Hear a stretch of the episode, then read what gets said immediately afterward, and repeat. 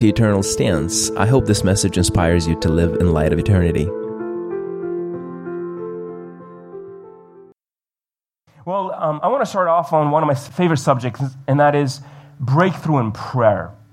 There is no such a thing as breakthrough unless we pray.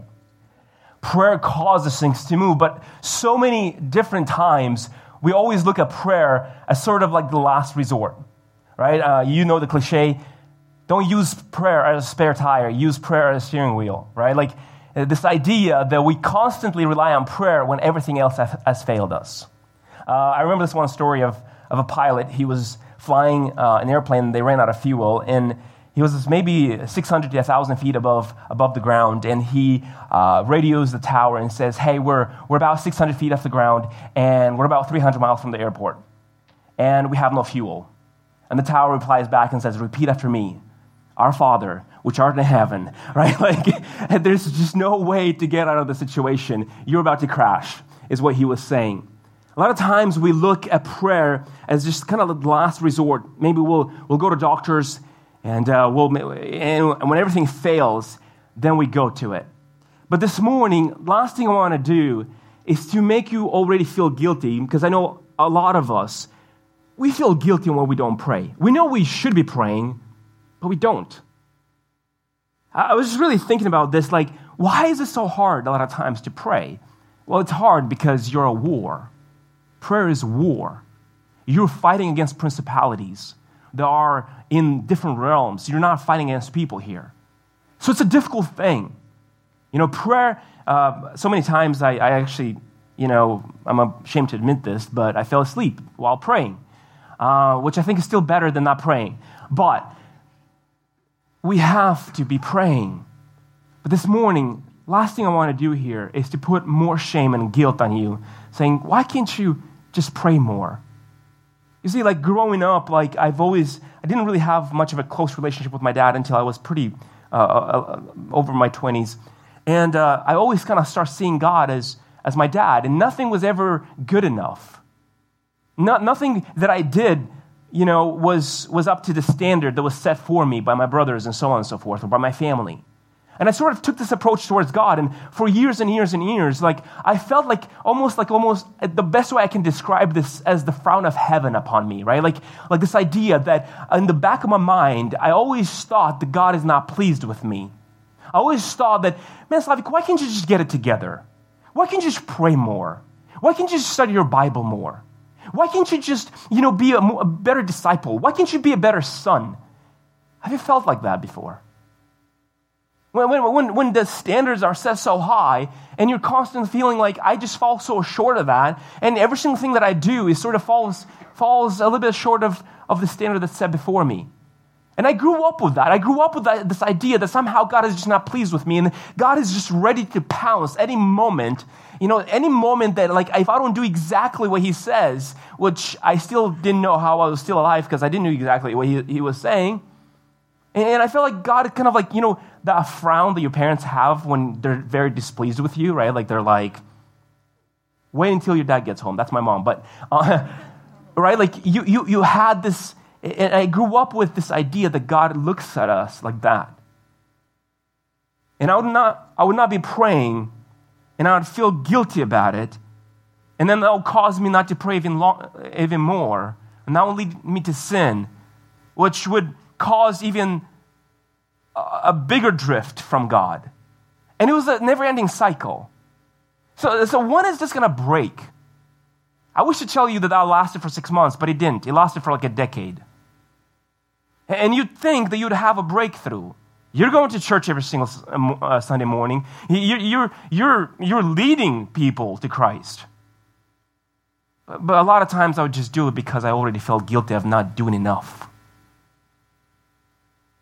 Why is it so hard for us to have breakthrough in our relationship with the Lord? Well, nothing really thing, uh, things that are, you know, nothing that really costs something is really given to you for free it costs someone something, right? Discipline and prayer, it comes at a cost. So, so it's a difficult thing, but the more you do it, it becomes a lot easier. So I, am not sure how you came in. Maybe you came in feeling guilty that you're not spending time in, in prayer and, in your devotion in, in, your, in your Bible. Maybe you felt, came in with that guilt. Maybe today and this morning you're looking for a breakthrough in your, your friendships. Maybe you're looking uh, uh, in a breakthrough because your son or your daughter left and they're nowhere to be found and they're not in church. And you've been praying for a long time and nothing's coming about of uh, no, nothing's coming from it. Maybe this morning you, your marriage is falling apart. And you've been praying and God, why can't you come through? Well, I, I think here we have a good indication of of a woman who has been dealing with this for 12 years. She, she has a blood issue, she's hemorrhaging blood. And it, it's not just that issue alone, but you have to understand the context that she lives in, right? She lives in that first century, you know, Jewish culture where they kept the ceremonial law of the Old Testament. Now, what is a ceremonial law? Uh, there's the moral law and there's a ceremonial law. Moral law is something that if you break, it's sin. The ceremonial law, it made you unclean. If you broke it, it made you unclean. And then ceremonial law in the Jewish culture, you know, and the ceremonial law basically has to do with the fact that the, the Israelites are God's people. And because of that, if you look in Leviticus, Leviticus is all about keeping the ceremonial law. So they had to wash themselves like five times a day to make sure that they keep clean. And they had to make sure that they don't eat pork and shellfish. And they have to make sure that their clothes is of one uh, linen and, and, and not mixed. And they also have to make sure they didn't have any kind of bodily discharges because that would make them unclean. So, by the very standard of this woman, you know, she can't just go and say, Jesus, would you heal me? Because if she gets close to Jesus, she, she's an outcast. She's unclean. Nobody's allowed to touch her. Nobody is allowed to, to be uh, uh, like even around her because they didn't want to be unclean. So she's not only dealing with, with a health issue, she's also dealing with sort of an outcast from her social structure. She's an outcast. How do you deal with that for 12 years? Don't you think she was lonely? Don't you think that because she had this flow of blood, she couldn't really hug people? Because if they w- she would hug people, then that would mean that they become unclean? Needless to say, she has some struggles. She's going through something, and it's not going away. And I look how she is so afraid of this, right? And, and in this passage, says that she comes from behind Jesus, and there's, there's crowds that are constantly pressing against Jesus. And, you know, she's pushing through the crowd. There's also a risk that she could be trampled, she could have her hand smashed, but she's desperate. I think this is, that's the key. I think prayer works when we're desperate. Why is that? Uh, I remember growing up, um, I used to go steal cherries from my uncle. Um, I repented from that. But I would, and one time he saw me, and I tried, well, I, I, I saw that he saw me, so I started running away so hard. And I noticed that every single time I was trying to get away from something, one time I tried to get away from a dog. Like, when you get desperate to get away, everything aligns. Your, your mind says go, and your body says go. Everything aligns when you're desperate. If you have to, you'll crawl because you're desperate. I think desperation has that effect on us. When we get desperate, everything starts to align. When our body, soul, and mind, everything says, okay, you need to go. You, you, this is your last chance at getting healing. I think breakthrough comes when we start, start to get a little bit desperate, you know how that cliche saying that desperate times call for desperate measures? The, the, the, the, the custom of the day was not to touch anyone, especially a rabbi. But she was desperate. She was desperate because she's been dealing with this for 12 years. And my God, I'm going to get a hold of it. If that's what it takes, to, to, to push myself through the crowd, to get a hold of his rope. That's what I'm going to do, my God. Like, this is what I'm going to do. She gets desperate. She pushes through and she touches him. Now, this is kind of weird, right? Because Jesus is surrounded by people and people are just pressing against him.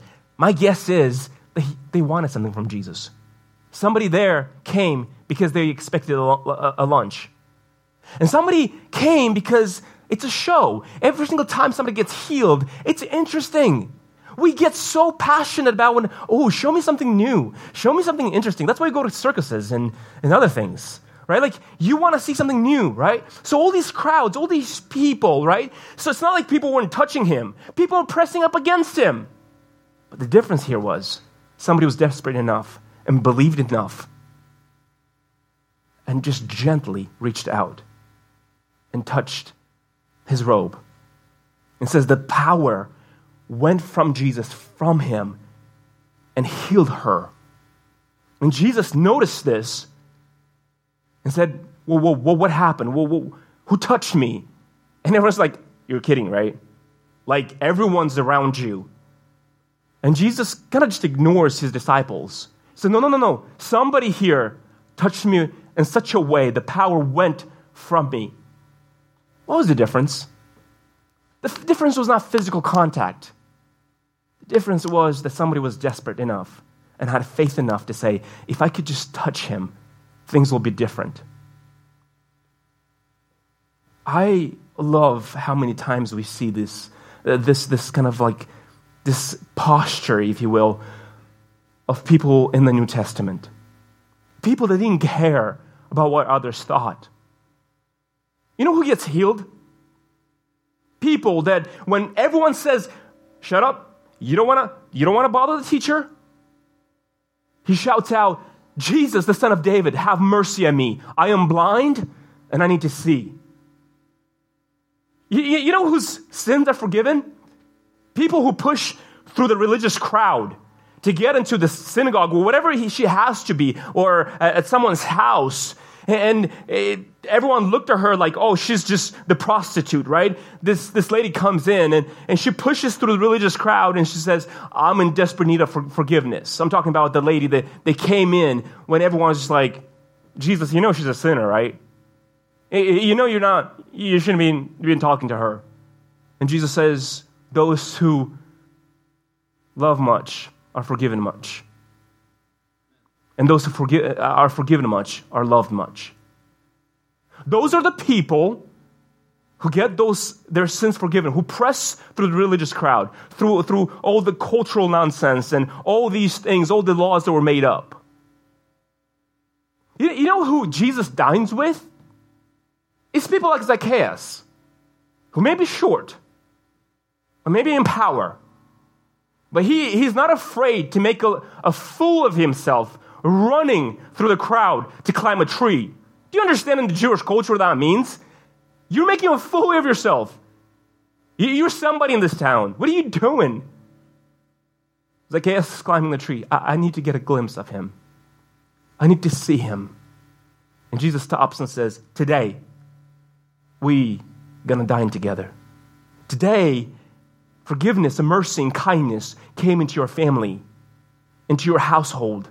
And be, because of the result of that, your life will be transformed. Then we see later how Zacchaeus is willing to give four times more than normal for what he kind of conned people out of. Do you know whose friends receive healing and see Jesus? Those who have other friends that are willing to cut through the roof that they might drop him so Jesus can heal him. I pray the city on the hill, we make enough friends like that. That when you are dead in your trespasses, when you are when you are sick, when you can no longer carry yourself to church, they take church to you. When you no longer can have fellowship, they, they bring fellowship to you. And when you can no longer have, you know, maybe you're you're struggling with a, a spiritual issue that you can no longer deal with it on your own. People that you have around you will carry you into his presence. And if they have to cut through a roof, they'll drop it. Don't you think they're desperate? I think that's a bit extreme. Cutting through someone's house, roof. But that's what, what happens when, indeed, when you're desperately needing a breakthrough. Do you know who Jesus encounters? Is people that are broken. People, you know, Jesus himself says, I didn't come to kind of minister to the rich and to the people who are well off and people that don't have a need. I came to the sick because they, need a doctor. I came to the prostitutes and the tax collectors and these people that the outcasts of society, the people that nobody really cares about, the people which society thinks are unclean. Oh, um, there's a problem here, though. Jesus came to fulfill the, the law, didn't he? But then he kind of ends up breaking the law. Because you see, she was not supposed to touch him. She was not supposed to touch him.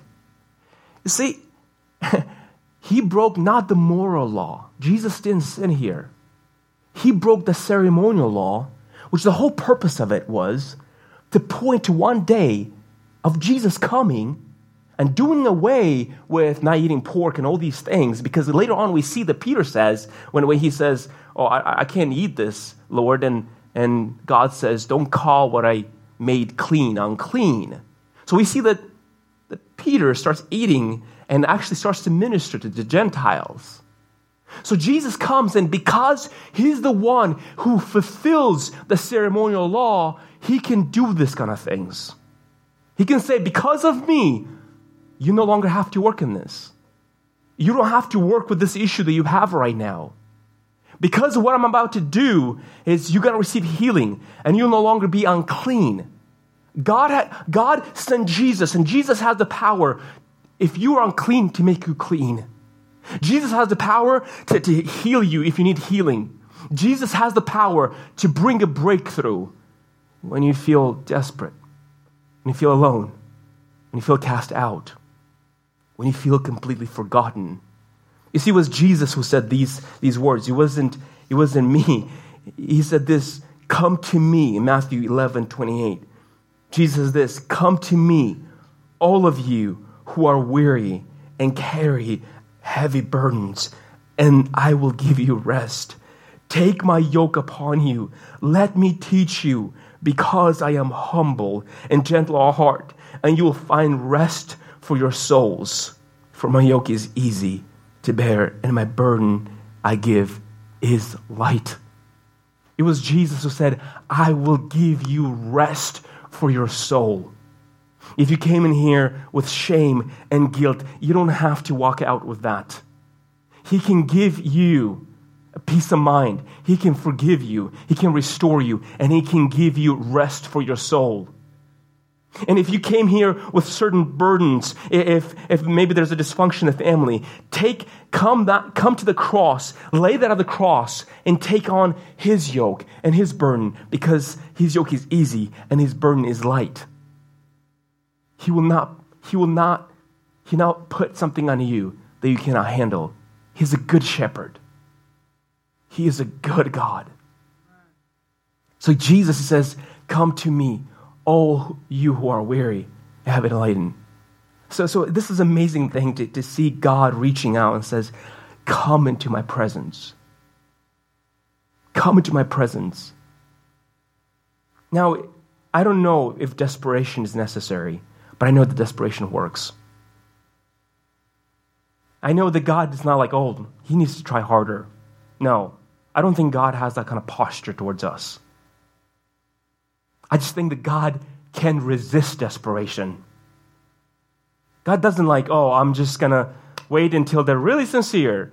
No, it's just, I, I know that God can resist.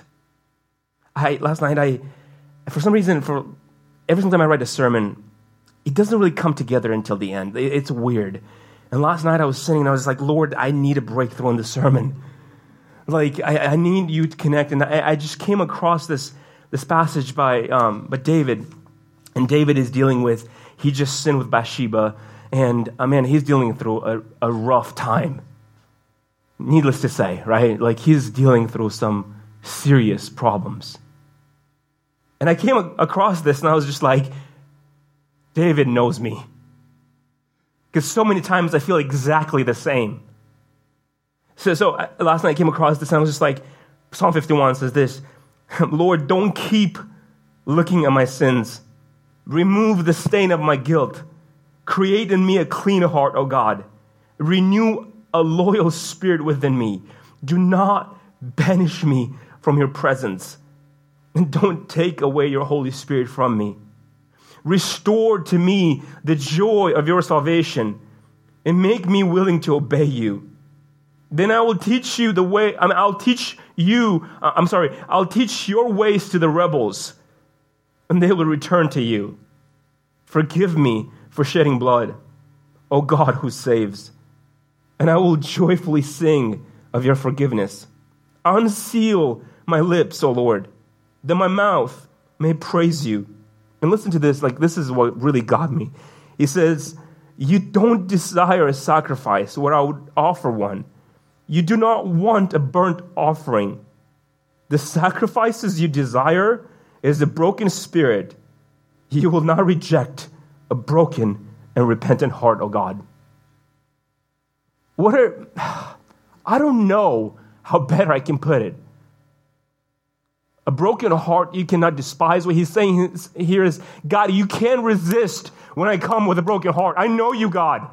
I've written enough Psalms and I've dealt a lot with you, and I know that every single time I come to you with a broken heart, God, you cannot resist that. When I'm desperate, God, you gotta give me a breakthrough. I know I sin. I know I fall down, but God, I need you right now. I need you to come and change and transform this place. So I don't know where you're dealing this morning. Maybe, maybe it's a sin in your life, or maybe you need a healing, or maybe you have a family that's falling apart and you need a breakthrough. God cannot despise or reject a broken heart. This is the key to a, bro- a breakthrough. I think David understood it. I think this woman understood it because she was scared. And I think a lot of times we are scared too. She didn't care. So if I, if I hear the stories about Jesus, he's a good God. If I hear stories about Jesus, he always heals. He also, also deals with the Pharisees, you know, the, the hypocrites. He always, I heard stories about how, how gentle and kind he was to the prostitutes and, prostitutes and tax collectors. So, so, it, so if history is an indication, I know he's not, I hope he doesn't find out, but if he does, I know he's going to have mercy on me. Because that's what happens. When power goes out from Jesus and, and she, Jesus says, No, no, no, no, somebody touched me here. Who touched me here? And obviously she's exposed. He says she, she falls in his face and says, Lord, I, am so sorry, but it was me and um, I'm healed. And Jesus says the famous words that he says, You know, your faith has healed you. Go in peace. Your suffering is over. I think a lot of times, G, G um, sorry, G.K. Chesterton said this that a lot of times we treat our religion, you know, not, so he says rather, treat your religion not as a theory, but more of a love affair. We know all these things about God, but I think the love happens when you intimately touch I think today, especially in the modern culture, when you have a bazillion people on Facebook to follow you, and everyone's everyone friends with everyone, and everyone knows everyone, and everyone's, you know, I'm gonna like and this and that, and but you don't really know each other. You don't really you know facts about each other. But you don't really know each other. Relationship happens when there's between friends, between parents, between church community, where intimacy happens, where people come and, and speak words of encouragement and hug. Our faith was never meant to know a whole bunch of random facts. Our faith was supposed to be a relationship. Our faith was supposed to be a love affair, a divine love affair, if you will. So Jesus says, Go your suffering is over. Now, we understand that this is a story within a story. Jesus didn't really kind of was seeking out for this lady. She sought him out. He was actually on the mission to heal someone else that has something in common. She also is needing of Jesus' healing. It's a 12 year old girl. And if Jesus doesn't show up on time, if Jesus doesn't show up on time, she will die. Don't know if this lady heard that messenger coming and says, Hey, Jairus, um, sorry to tell you, but your daughter died. There's no use in troubling the teacher. I wonder if this lady heard that. Could, could maybe she think that my healing came at the expense of someone dying because because of me stopping Jesus, maybe he could have made it on time. And I think a lot of times we, we have the same, you know, we don't want to bother God because God has more important things to do. Like, yes, I'm dealing with a, a year that is, I don't know if I'm going to say a year thing, but like maybe you're dealing with a year problem. But you're like, somebody's dealing with cancer, so I'll allow God to heal them. Right? Because because I don't want to stop Jesus. I don't want to take Jesus' time. I don't want to bother Jesus with the little things. Well, if I know anything about Jesus, Jesus is not just healing people from disease, but Jesus also raises people from the dead. So, so I don't think we can take that posture of like, well, you know, I'm just gonna not go into God's presence because I don't want to bother God. Trust me, God does everything in His timing. And He says that Jesus is going to this place. Here says that he walked in, so I'm wondering if he was right by the house. And then everyone is mourning, everyone's crying inside. But outside, Jesus, uh, well, he says this, and obviously this comment makes it outside. And Jesus says, Why are you guys crying? Like, she is not dead, she's asleep. People outside, it says here that's laughing, but I think it was more like it was more like a mocking thing, right? Like, really? Seriously, dude, she's dead. I mean, I think you, that was cool what you did with that lady and stuff, but who do you think you are? Well, Jesus is about to prove them wrong. Jesus not only healed her, comes in, and he says this to, to this little girl get up. She gets up. I'm always amazed to see how many times in Scripture, right, we see these two parallels of people seeking Jesus and some people unable to seek God. If I were to bring these two stories into the modern century and to our modern day, I would say this that the lady that sought him, there's some people of you in here that you are pursuing Jesus and you need a breakthrough. But some of you just don't care. That's how he tells me that you're dead in your faith. If you don't care about pursuing Jesus, that means you're dead. I, I know it's a, it's a huge statement. Like, I, I know, I hope that no, nobody in here is that. Dead people don't care. So if you don't care about pursuing Jesus, and, and what I see Jesus doing, Jesus didn't allow himself to be pursued, but he goes after the dead people. Because that girl couldn't come and touch Jesus' robe. So this morning, I want to say this is that if you came in here with looking for a breakthrough, God is God's, God's enough and can do that. But if you are dead in your faith, God is going to send me, God's going to send pastors and other people to reach to you. He will pursue you until you're made alive again. Your parents' prayers will never be in vain. So if you are here and you're praying for someone that is not here, and he doesn't even, doesn't even care, trust me, God is going to be after him. God's going to be after her. And there will be a moment where you will see your daughter and your son raised up again. Jesus didn't just come for those who will pursue him, who are desperate but also for those who are dead. You see, it amazes me that Jesus didn't have to go to the house. We've seen in the Gospels that he said a word and that person was healed. He could have done that.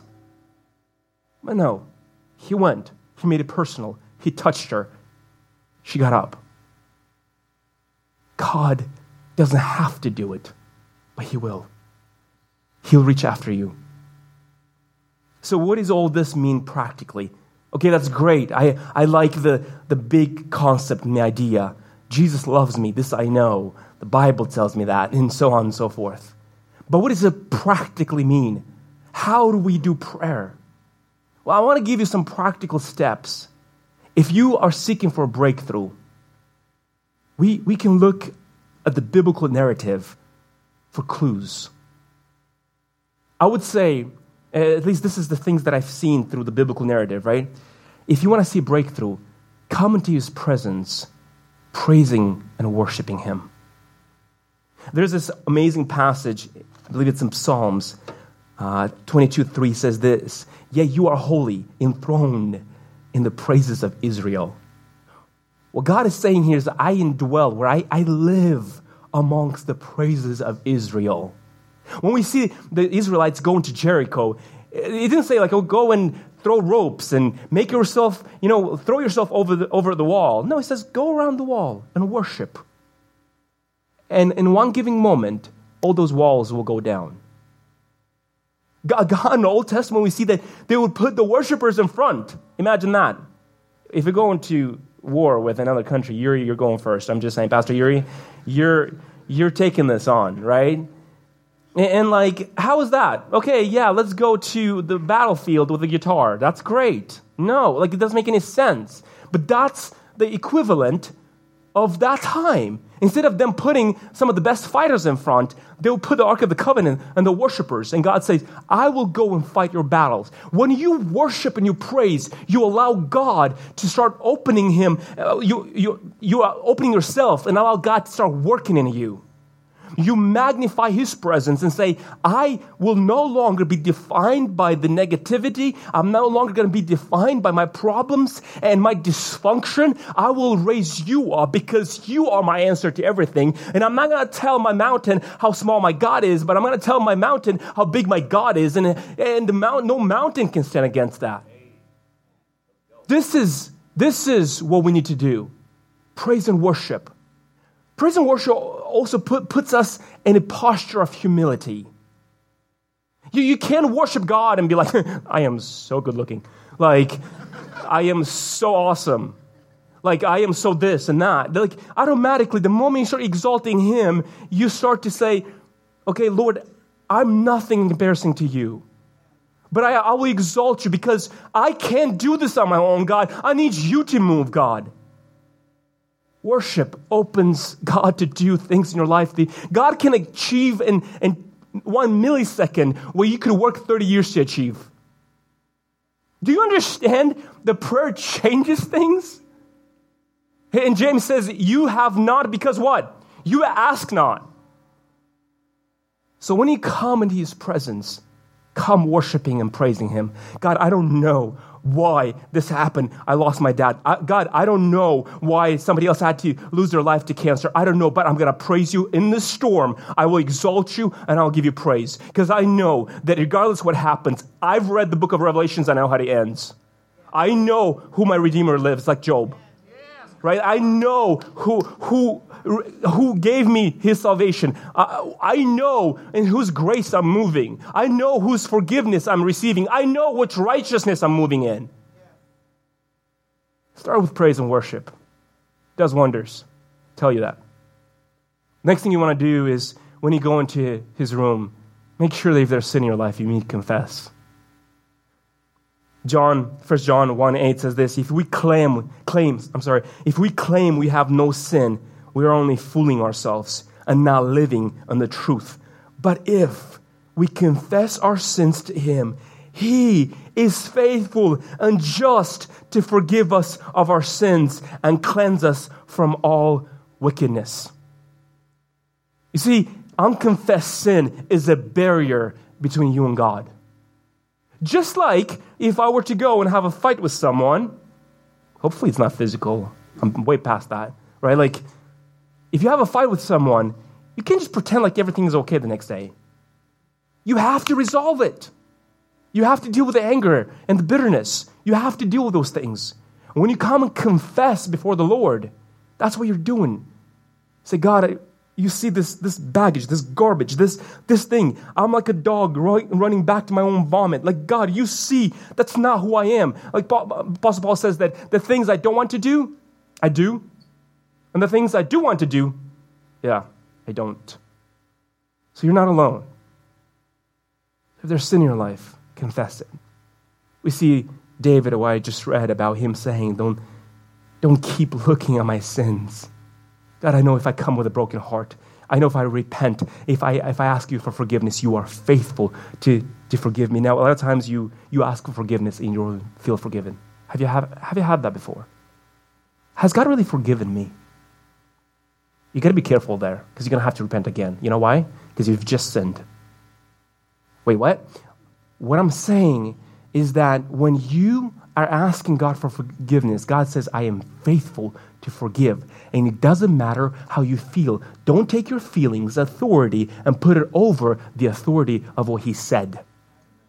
Okay? So if God says, I am faithful to forgive, and when enemy says, Are you sure you're forgiven? Oh, I know. Because I will not allow my feelings. Our feelings are sort of like, oh, like that. One day you wake up and you're like, let's do this. And the next day you're like, I hate everyone. Um, but like, our feelings are always up and down. But His Word, His Word is, is never changing. His love is, is constant towards us. I heard the story that back in the old days when they, they had the ships, and then people would throw up because they got so sick, the captain would say, Look, look at the horizon, because the horizon is constant. And they would navigate by the stars, because they're somewhat constant, and by the land, and, and by certain compasses, not by the next wave. Your feelings are waves. They come in and they go out. But God's word never changes. God's love never changes. His faithfulness endures forever. He's able to forgive you. You don't have to walk away with that sin in your life. Next thing you want to do, so first thing is you make sure you come in with praises and worship. Next thing you make sure you confess. The next thing is come in with thanksgiving. And we have a couple more points and we're done, but come with thanksgiving. It says that Jesus healed 10 lepers and then one came back. And Jesus like, wait a second, what happened to the other nine? I, I don't know exactly how this works, and I'm not going to preach like I do. What I do know, though, is when my niece comes to me and says, Slaveck, you're so great. I, I'm so thankful for you. I'm like, what do you want? I know there's some kind of favor, like something in there that she needs. Oh, yeah, I was thinking maybe you can give me for a Starbucks. Like, right? Like, this idea that when, when you are thankful, the person that you're thankful for, right, they're more inclined to open themselves to even help you even more. When boss comes, comes to me and says, Slaveck, you're just a horrible worker, bro. Not very inspirational, is it? But when they're thankful for the things I do right, it inspires me to do even better. Be thankful. A lot of times we rush into His presence and we ask all these things and God moves, but then we forget to go back. Wonder how God feels. You ever had a friend that only used you when they need you? I think I do that with my brother. I always call him like at 3 a.m. when I need gas. But he knows I love him more than that. Right? Like, you have a friend that always calls you, or you're calling, you, maybe you're that friend. If you don't know anybody, you're, you're probably it. But like, they always call you when they need you, but then they forget about you. I think we've ignored God way too long. Come with thankfulness. And the next thing you're to do, this is going to bring your needs you're to bring your needs. So if, you if you want to remember this, just think of the word acts. A is adoration, praise, and worship. C is confession. T is thanksgiving. And the last one is supplication. We're asking for things. God cares. You don't have to worry about, okay, well, I think I'm taking too much of God's time. I remember one kid came up to me and he's like, he's like, I, I was thinking about starting a ministry, and, and, and, and I'm like, bro, I'm like, calm down like, what do you want to say? He's like, I, I was just thinking that maybe I should start a ministry. What I was saying there is, bro, you're worth my time. You don't have to do this. You don't have to feel like, oh, I have to say things like that really quickly. And God, God looks forward to hearing from you. God, he, he wants you to step in His presence. Because there's, I mean, have you have you given things to people before? Yeah, it was a gift for them. They loved it, but you loved it even more because you're like, oh, open it, open it. This is so awesome. Just open it. It doesn't just bless the giver. I mean, the the, the receiver. It blesses the giver too. God says, the things I've prepared for you. He blesses God too. It's not like God, you know, oh, needs to give you. He didn't give he didn't have to give us life, but he did. He didn't have to give us Jesus as, as uh, you know, atonement for our sins, but He did. He didn't have to give us the Holy Spirit, but He did. He enjoys in giving you the best that He has. So ask for things, but make sure they're according to His will. If you're asking for some, something sinful and you wonder why it didn't happen, trust me, you don't want that to happen. Because He has a higher perspective. So I want to close with this. Going forward, I don't know how he came in tonight, uh, today in the morning, but what I want to encourage you is if you resonate with this lady that came and you need a breakthrough and you're pursuing Jesus, it's just a matter of time when he's going to reply. Keep at it. He will turn around. Power will go out from him. You will be healed. You will be restored. It might take 12 years. I don't know. But Jesus came to do away with our brokenness. And if you're here and you don't care about this, that most likely means that you don't have a relationship with the Lord and you're spiritually dead. And Jesus is pursuing you. He sent me this morning to tell you this message. To tell you that He's pursuing you with His love. And He's going to raise you up. And maybe the crowd dismissed you. Maybe the crowd are mocking outside saying, That person, how many churches he's been to, how many altars he's been, he is dead, he is gone, he's done, he is addicted, he's this, he's that, he's that. Maybe they just dismissed you already. But Jesus is after you. So I'm not asking you to raise, um, but I'm going to ask you to bow your heads right now. I'm not, I'm going to lead you into a prayer. I, I don't know what kind of person you are. Maybe you are pursuing Him for a breakthrough, or maybe you just don't care and you want God to move into your life. Would you start praying right now and say, God, would you, would you take this is what I'm dealing with? God, would you, would you heal me? Would you restore me? God, I want to hear you. God, I want to hear your voice. Keep on praying. Thank you for listening to Eternal Stance. My hope is that these messages will help you to live in light of eternity. If this podcast is a blessing to you, would you share with other people? Thank you in advance, and until next time, God bless you.